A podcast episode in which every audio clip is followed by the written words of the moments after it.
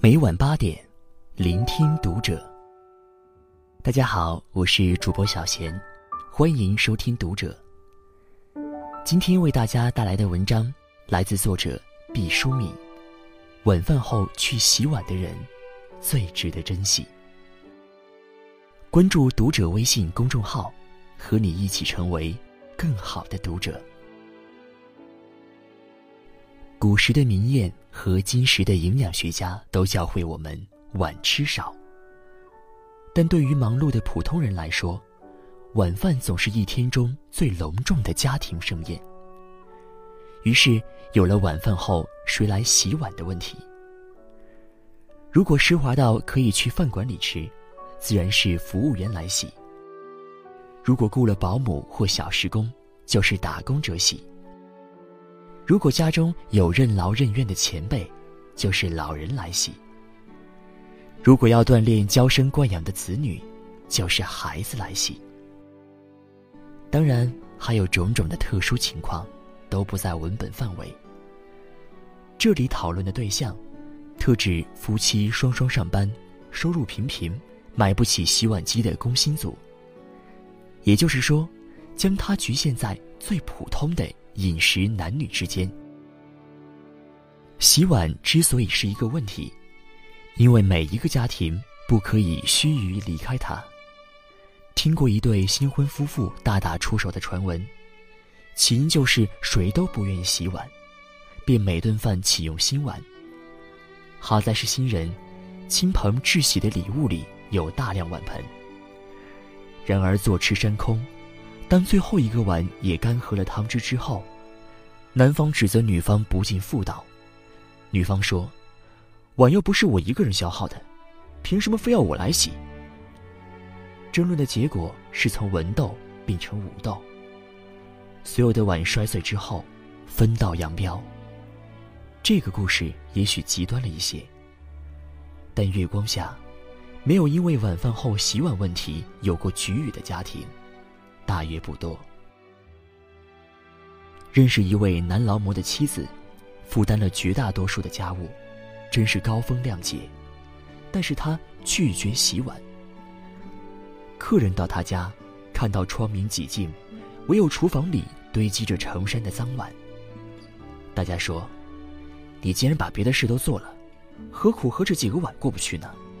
一缕袖子几分钟不就干完了吗？”女人说：“我什么都干了，他单刷个碗还不应该吗？要是连碗都不洗，这个家还有个公平没有呢？”家庭内部洗碗有象征意义，它不单是一个体力劳动的问题。还具有某种价值法则。晚饭后谁洗碗？我不是权威的统计部门，采取的是很局限、很笨拙的口头调查。问了十个家庭，结果有八位主妇扬眉吐气的告诉我，晚饭后丈夫在洗碗。我相信这个数据的部分可靠性。很多男子汉不无自豪神色谈到自己气管炎的时候。最充分的一个论据是，我们家的碗都是我洗的。洗碗于是成为了中国城市男人值得夸耀的家务政绩，成了中国女人翻身得解放的铁案。沾满油污的碗，真就承载了那么强大的心理价值吗？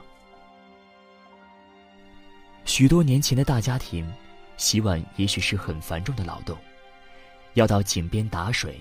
要用碱去油污，打碎了碗要受到长辈的斥责。但在如今的城市里，工序已被大大简化，水是自来水，油腻由洗洁灵对付，抹布由百洁丝代替。一个三口之家的锅碗瓢盆，假如是手脚比较利索的人勤勉操作，一定可以在十分钟内结束战斗。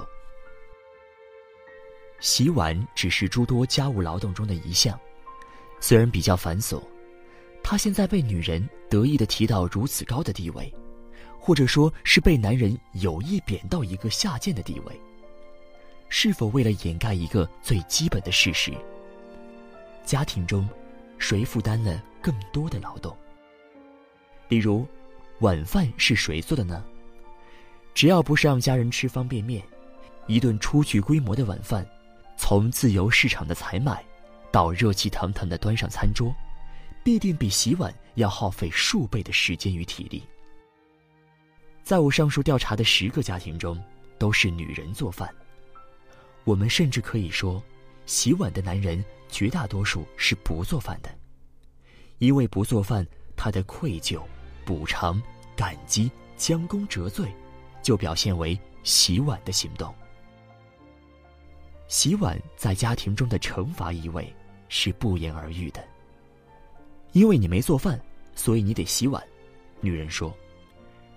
因为男人洗了碗，洗碗又是一种卑下的劳动，所以男女找到了一个对等的支点，于是心理平衡。但劳动没有高低贵贱之分，洗碗和做饭的劳动量和他们的技术含量并不相等。人为的将某一种劳动打上耻辱或者高尚的印记，给予劳动本身一种原本不属于它的附加值。有意无意中为一个深藏不露的目的服务，用较少的劳动与较多的劳动平衡。这种平衡不单是体力时间，而且是心理、道义、舆论。换句话说，是用一种虚幻空洞的口头价值，弥补劳动上实实在在的赤字。洗碗的男人自我夸耀。几乎成了一种社会习尚。也许是善意吧，但我以为，本质上洗碗者不自觉的自我辩护，是为了使自己心安理得的特制的盾牌。男人和女人同样奔波，同样辛苦，回到家里共同承担家务，这其中很难分清谁应该干得更多一些。但洗碗与做饭就像散步与疾跑。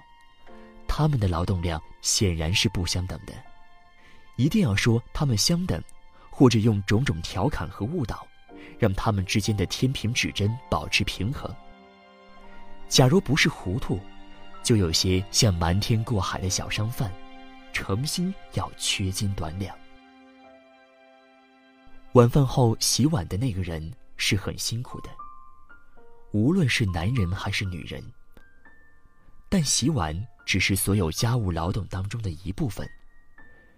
一只碗无法抵挡繁琐、细致、辛苦的其他劳动，夸大一点，不提其余，便弥漫着别有用心的味道了。